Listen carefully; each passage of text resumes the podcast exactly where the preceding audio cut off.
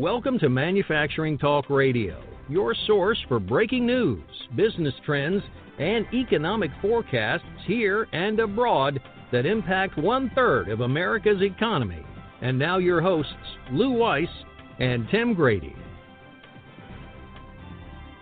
Well, thank you for joining us for this important episode of Manufacturing Talk Radio. We're joined today by Dr. Adriana Sanford, who's been on our show before as a senior international correspondent. She's uh, quite versed in international law and taxation.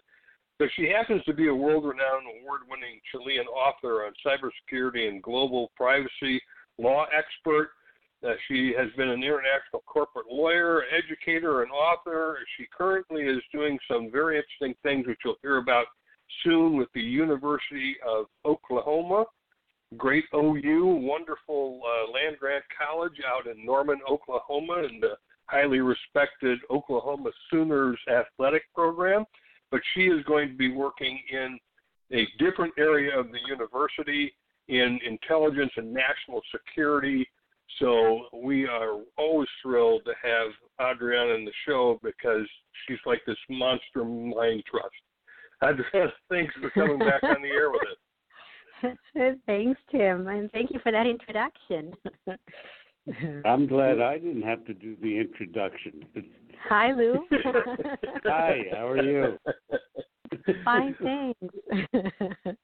Andrea, there's some interesting things going on, and there's a couple of areas we want to touch on today. The first one is, you know, we've all, we've all been sitting at home watching the news. We know a lot about COVID 19, at least what we're given by the news, but not a lot of people, unless you're in the supply chain, know what it's doing to the supply chain.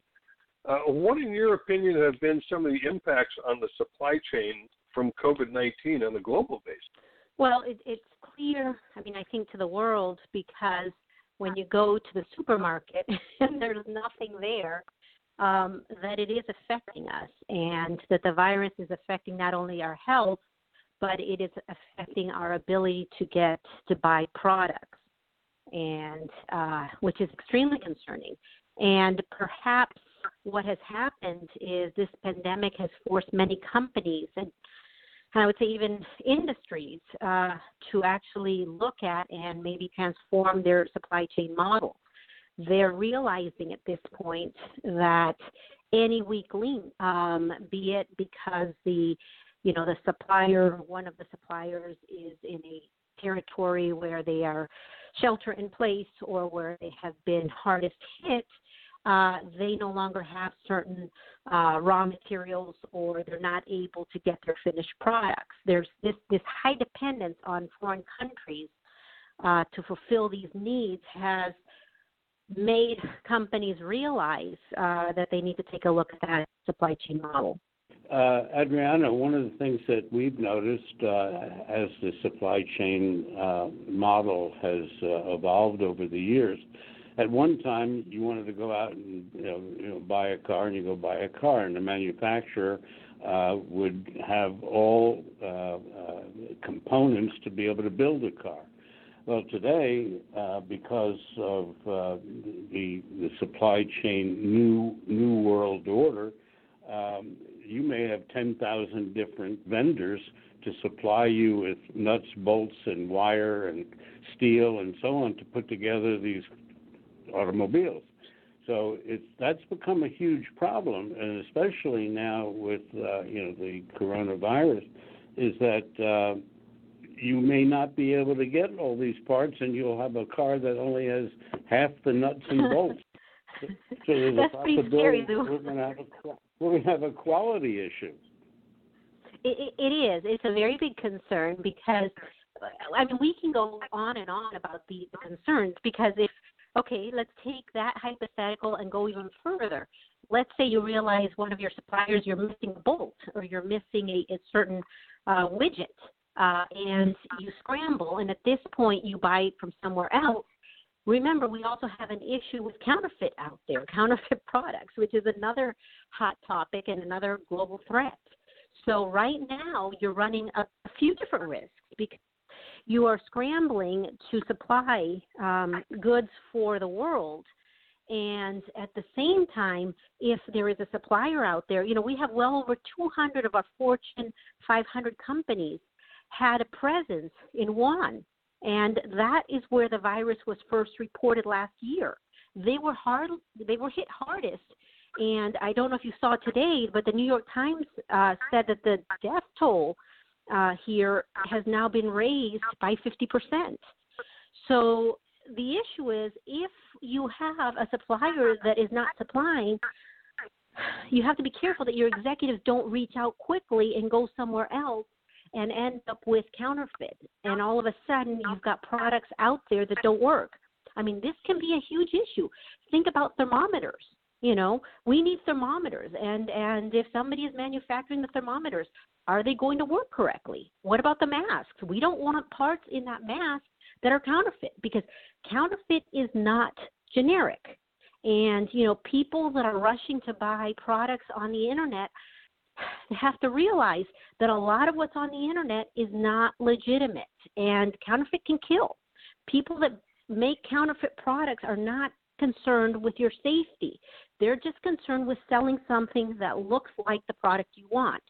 So, to the extent you don't see something in the store and you go online, you got to be careful, especially if you're trying to protect your health. So that that's just one issue. I mean, another issue and a totally other side of this, besides the global threat, you know, the pandemic and the counterfeit, you've got the cyber issue. Everybody is now working from home, shelter in place, working with third parties, with suppliers. This is going to be a real um, concern. Data leaks, you know, and uh, and, and and and how are you going to protect your employer employees, you know, at this point? whose computers are they using? You know, are they yours or are they, you know, does the, does the company on the other end, the third party, are they giving computers to these employees? You know, there are a whole bunch of different issues. Uh, are you familiar with uh, NIST 800 171? It's a, a cyber uh, uh program uh, to protect uh, the Department of Defense and the Department of Energy um, for you know against cybersecurity. Um, that's been around for the last four years, but this year they're going to make it uh, absolutely mandatory that if you want to do business with the DoD or the DOE, that you must be compliant with NIST 800-171. Here's the problem: your your uh, computer networks and your cell phones all have to be within certain guidelines. And and you're right. If people are working from home, well, they could be using uh, uh, Harry's uh, son's uh, computer that's loaded with all kinds of viruses, and here you're doing work for the Department of Defense. So this is going to be a major problem as well. Right, right. Well, and it's not only you know maybe your son clicking on different uh, ads or whatnot. It could be something as simple as the fact that you're concerned about your loved ones and you are shelter in place somewhere else and somebody has a birthday and so you decide to upload uh, Zoom. You know, the Google does not permit their employees to have Zoom on their laptops because there have been many vulnerabilities and all universities or a majority of them right now that are teaching online are using Zoom. So, you know, it, it putting Zoom on your computer to to reach, you know, your friends and your family could be could be a, a situation that all of a sudden allows for leaks and whatnot. There are so many things that we do unconsciously that could actually create a leak. Um, if you're a, if you're an, if you're a lawyer, you need to be careful with the OK Google and the Alexa in the house as you are giving private, you know, confidential attorney-client information. Uh, the same thing is with banks. You have to be very, very careful and realize that there are other devices in your home that may actually create an issue for you and for your company. Uh, that's an interesting point about Zoom. Um, because I, I have heard that they've had some security issues, and here companies are, you know, they're they're they're buying into the Zoom world and using it for all kinds of uh, uh, purposes that would be uh, anti beneficial to the U.S. government. Mm-hmm. There, there have been originally there were reported Zoom bombings, which basically you would be teaching or, or, or presenting online and you would have people appear uh, that were not supposed to be there, you know, like photo bombing. And then there were also reports of your your meetings and presentations appearing on the internet because they were able to get them download them. So imagine you're in the middle of a serious meeting and highly confidential information and it appears to everyone in the world. So there have been concerns. Uh, Zoom has taken steps to try to fix these issues, and you know now they're requiring passwords for people that are uh, uh, getting into meetings. But it is a concern, and you have to realize that this company, you know, it went from 10 million to 200 million, you know, hits a day. So the, the virus, this is this was the go-to place for executives, for families, for friends to get together in a, you know, this uh, imperative work at home, uh, shelter in place situation that we have. So, you know, th- these are concerns, um, but you know, there there are many others. There is there's the concern of how to protect that supply chain operation. How do we make sure that our suppliers are are, are staying healthy? You know, are they actually educating their employees? And on, you know, with regards to this uh, coronavirus, you know, with regards to preventing it, and how about with regards to the symptoms? You know, do they have them? I'm sorry. Another area that you are incredibly versed in is cybersecurity and privacy law. Uh, right now, we're hearing on the news that the government is trying to look at ways to manage the tracking of this virus in the population. And I have to imagine, even though we have, as a population in the U.S. and other countries as well, quietly accepted some things like your business is closed down, uh, you're going to shelter in place at home. There are certain things you can no longer do, which may all be violations of the Constitution and the Bill of Rights.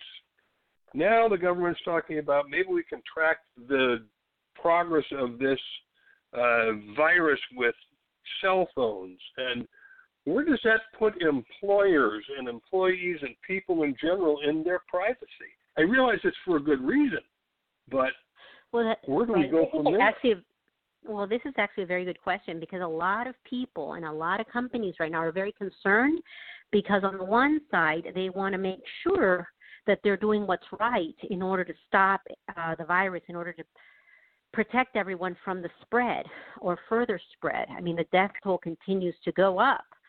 And at the same time, you know, on the other side of their shoulder, they're thinking about the fact that they've got the GDPR, you know, the General Data Protection Regulation that just came out in Europe in 2018. And with all those big fines uh, that they've been hearing about or reading about and hopefully not experiencing for violations, and the new CCPA, the California Consumer Privacy Act, which actually was enacted in uh, January 2020 and it's supposed to start being enforced this summer, which is different. And again, it deals with the privacy, in that case, of the residents of California. So, yes, it is a huge concern because they're thinking, how do we respond? What do we do? What's appropriate? And the answer is with regards to the GDPR, there's a carve out for pandemics um, and for gathering information.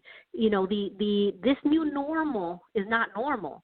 And what companies and executives need to realize is it's okay to give information at this point. But the laws are not lax. None of the laws have been lax. So you've got to be careful with what you're giving and only give a minimal amount. Um, and that's that's really really important because the steps that you're going to take to protect your company, to protect those employees, and let's say, you know, right now nobody is traveling, but those companies may have data location. They may know where their employees have traveled to in the past. And, uh, you know, different countries are dealing with this differently. There, I've heard of, com- you know, countries uh, like in Italy where they were using, uh, they were checking temperatures as the employees came in uh, or asking them for self declaration forms in other countries to declare whether they've traveled to places where there is a high risk of uh, contamination. All these are very, very important points. Now, with regards to the government, the government can use location data and before the virus there were some issues with the Ubers and the Lyft where Uber did not want to give location data. Lyft gave it but was concerned about privacy. Well, now with this virus, this has become one of the forefront issues location data. Do we share? Don't we share? You know, how much do we share? So, yes, that is a very, very hot topic. And I would say you really need to understand who it is that's asking you for this information. Is it federal? Is it state? At what level? And is it a formal request? If it is a formal request, uh, that is very different than an informal situation. And I would say, you know, if you receive a formal request, go back to your policies and procedures and take a look and see what's in there. A lot of this is a time that you need to really, really be careful and uh, figure out what does that policy say. The policy may say we have that information. Yes, we collect that information on geolocation data, and, and you know we have travel and, and, and all this information. And maybe it is of interest to a third party uh, with regards to this virus. But we need to consider before sharing that information what that policy says. Is it sufficient not only to the fact that we collect the information, but how we are going to use it or share it? So, so that's a really, really important point. And well, you know, just, I'm sorry. Go ahead. Uh, you, you, brought up uh, some incredible points of uh, points of concern. Uh, we don't have points of solutions. Um, do you have any particular thoughts on any of these issues of how certain things are going to be resolved? I, I do, Lou, but mind you, I am not giving legal advice on this show, so we need to keep that in mind. I'm just giving some thoughts and some guidance here. Um, first of all, with regards to those policies and procedures, if we don't have policies that look at all your policies, you're going to have probably multiple policies, you know, employee privacy ones and, uh, right. you know, some external uh, facing website privacy policies and whatnot. But to the extent that privacy policy does not sufficiently describe the personal information uh, in the way that you intend to share it, first update prior to collecting, or if it doesn't tell you about the collecting, or prior to sharing that information. Uh, you can update it or you can provide a supplemental privacy notice. You will actually see now companies doing that. When you're working, all of a sudden something pops up and it says, as a result of the uh, uh, uh, of the COVID 19, you know, this, this, this is happening. So companies are starting to do that, and it's really, really important. There are steps that you need to take. Um, you know when when you're going to collect, when you're going to use it, and when you're going to share it, and make sure you're doing that updating of that policy before you take that step. Well, that's uh, it's a complex problem, and I presume that it, it's all going to be complex solutions. Uh, I think that at some point, though, that uh, you know, as long as we trust our government, that if they gave us some guidelines, uh, which some people within the government don't want to take the responsibility of those uh, guidelines or suggestions on how things work, uh, that could lead us to a longer, more prolonged issue of concern. Well, you, that's why I'm saying, with regards to sharing information, you need to make sure that the information you're sharing is kept at a minimal amount, uh, minimal amount of personal information uh, to assess a person's own health, personal health, and their potential exposure. And if you do that, you know, you, you, you should be okay. Again, this is not legal advice. You know, if you learn right. an employee or, or a customer has tested. And uh, again, this information is very, very important. And uh, you may disclose that information, but it depends on the intended recipient of the disclosure. Where are you going with this, and how are you going to give that information? It's very important to share it, but depending on your locations, depending on your jurisdictions, what you know, the laws of different countries uh, compete and conflict with one another sometimes. Another another very important point is what you're doing depends on how many employees you have as well. You know, a company that employs 10 people versus a company that employs a thousand. You know, it, they may have a different reaction as to how they protect and uh, those those employees. But keep in mind that the laws are out there, and you know, class actions. If you just go into Google and type in class actions, COVID, they're popping up for all sorts of things and they're going to continue. So you really need to be mindful of the steps that you're taking. Make sure that you're looking at whether there's a valid purpose, whether there's a legal obligation. You know, what jurisdictions are you in? Are you in the United States? Are you talking about suppliers somewhere else and you're going to be disclosing this information? And and don't forget reputational issues because if it is perceived that you did not share information that the government was needing, you could face um, public relations backlash later. You know, people may say that you were uncooperative in stopping the virus. So um, be careful with that. You know, I've heard of some companies, and this is kind of crazy, but we have a shelter in place, and some companies didn't have enough computers for their employees. And because that shelter in place is not being enforced, even though there may be provisions that say uh, you may face jail time or significant fines, you know, a thousand dollars or whatnot, they were actually having their employees go to work. Well, that's a big mistake because first of all, those employees working under those conditions have you ever heard of intentional infliction of emotional distress? Being at work wondering whether the person in the cubicle next to you has the virus? You know, we're looking at some major issues here. We're looking at reputational harm. If it gets out to the rest of the world that you are forcing your employees to go to work, you know, think about it. Short term and long term, what you're doing is is going to have a major repercussion on your company and needless to say with regards to the spread of this virus.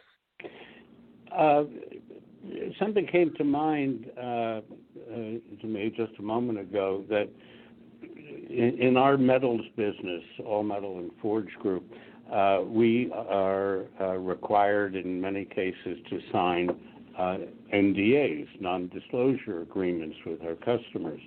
Um, the question that comes to mind is uh, what what kind of obligation do we have if, in fact, there's an issue with regards to a company that may have uh, undue amount of uh, viruses, and the government says, "Well, you know, who are your vendors, and I want to know what uh, what's going on between your two companies." And they approach the company, and you you you refuse to give the government or any state issue, uh, state uh, facility uh, information. Do you, do you have a, a, legal obligation to give that information? and if best. you do, yeah, the best. does an NDA does that NDA put you in you know real risk?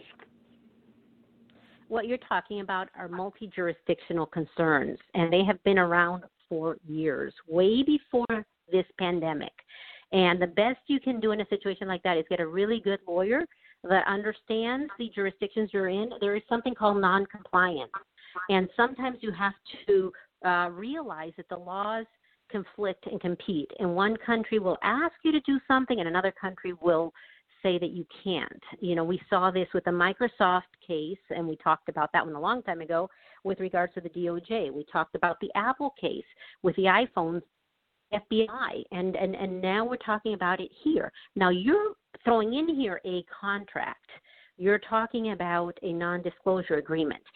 So, in a situation like that, you want to make sure that your lawyer is aware that that exists and basically gives you the best advice. The advice will depend on a lot of factors. Uh, and one of the big ones will be also that you cannot avoid is if there's a country that's asking you for information, is there criminal liability if you don't respond? That's something that always concerns me, and I want to make sure to point that out. Whenever, you know, Tim Cook raises the issue that sometimes you have to break laws because they conflict and compete with one another, these are some of the real serious concerns that are out there. You know, how am I going to deal with that?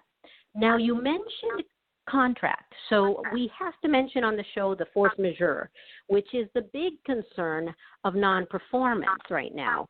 A lot of companies are having issues because the third party is not performing and they have this force majeure clause. What does the first this force majeure clause mean? Well, force majeure is uh, there's a major force that basically has stopped you or prevented you from performing. And this is a typical boilerplate language that you would find in a contract if that contract was actually reviewed by a lawyer. Sometimes the business teams get together and draft a contract and have all the great bells and whistles, but they don't think about these issues. In the event of terrorism, in the event of a pandemic, acts of God, uh, these are concepts that generally uh, business teams getting together are not really thinking about unless they've been dealing with a lot of contracts. So, to the extent we don't have that in a contract, it's going to be a lot harder. To the extent it is in a contract, what I would say is keep in mind that force majeure kicks in, especially if you've got the pandemic listed as a pandemic, but that is for impossibility, not impractic impracticability, I guess it's, or, or you know, for economic reasons that you cannot perform. So you want to make sure that even though you've got that clause, you're talking to a lawyer to see, you know, where exactly is your liability, um, and if you are on the other end of this, you same thing. You want to find out whether or not that third party can actually, under what situation, uh, not perform, and where's the duty to mitigate? Because remember, you have to mitigate losses. Right. Does that help? uh, yeah, actually, uh, uh, you now awaken me that I've got to be looking at our uh, uh, policies and our privacy policies uh, in the unlikely or maybe likely event that we'd be called upon to give out information that we normally would not want to do whether it's right, uh, right, contractual right. information or personal information about employees. Uh, that's a very important point. I'll, I'll, and I'll bring up one more. Yes. Oh, please go ahead. Go ahead. Okay. Well, with regards to giving out that information, we've got one more point here that we have to consider. Let's say you find someone uh, in your company or someone that you know that you learn about that has tested positive uh, for this virus and this information after your due diligence you realize that you are going to disclose it do you need to then disclose to the person uh, that you have actually disclosed their information? Under what duty under what grounds uh, do we disclose that that information has been provided to a government agency? Um, and do we need to inform others that we share this information besides that employee? The answer to that depends and again, I'm going to um, um, stress the fact that you know there this is a case by case basis, but if you've got individuals that are located in California, remember we have that CCPA, and provided there's no exception under the CCPA that applies, the company would be required to provide the California resident with information about the categories of personal information that they shared, the types of information, and the types of third parties with whom it was shared over the last 12 months. So this would include government agencies. So, um, you know, this is something that you want to think about. There are, of course, some entities that are exempt from the CCPA you know, that are, you know, the HIPAA covered entities and uh, are, are exempt from that. But if you're not under one of those groups, you know, this is something CCPA is there and it's something you have to consider.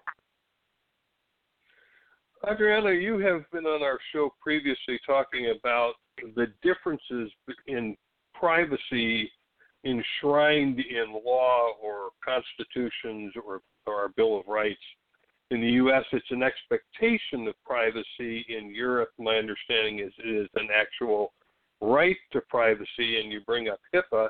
And earlier in the show, you mentioned, and if I take this out of context, please correct me, that there is a carve out for pandemics. Is there a carve out for pandemics somewhere written in the Constitution that I missed?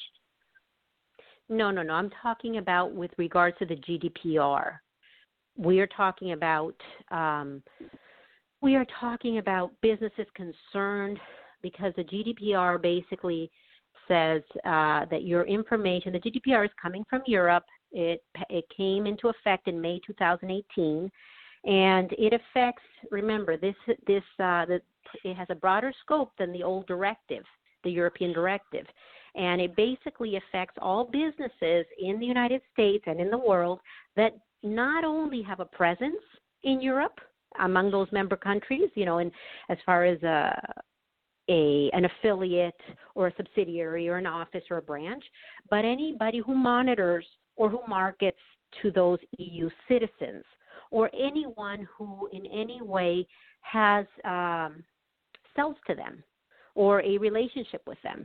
So the GDPR, which came into effect in May of 2018, basically has required certain uh, steps be taken with regards to uh, EU residents and their privacy. So this is basically what has been hot up to now and has caused a lot of issues because as we are realizing the GDPR, there are variations to the GDPR and different member countries deal with violations differently. So just because you are involved in Europe, GDPR, you can't just uh, apply your compliance uh, uh, priorities. Uh, you know, it, it's it's not one size fits all. Some regulators are more active. Uh, some have larger fines. Some focus more on certain non-performance and certain non-compliance. So really, your your compliance officer has to really know these countries and know about the GDPR. Now, with regards to that, there's a carve out because the big concern is with regards to disclosure, is this going to trigger GDPR? And that's what I was talking about. Okay. Okay. Now, this is uh, certainly concerning for uh, executives and owners of companies, including uh, Lou's company, um, and at his size and multinationals at their size, trying to communicate correctly to their employees what they're dealing with, whether it's supply chain issues or privacy issues. Wow. Any recommendations to those owners and executives on how they manage this? Um, yes, I well, I, I think it's important uh, to realize that there are over a hundred countries out there that have privacy laws, and that it is not all GDPR. And we have, you know, everything from the way the U.S. deals with privacy uh, to China, which is in the middle. They they came out 30 years later with privacy regulation after the U.S. Uh, and and and then you've got the GDPR, which it started with the European directive in the mid 1990s when the internet came out, and now they revamped it uh, in 2018, and that's the strictest for privacy that we see. But there are a whole bunch of variations and spin offs. We also see the CCPA is out there. So, for an executive stressing with this, you're not alone. Uh, businesses, we are all in the same playing field, and we all have these issues. So the issue of noncompliance is out there. It's a word you've got to get comfortable with. And I would say, with regards to how to manage this, first of all, you probably want a data protection officer if your company is large enough.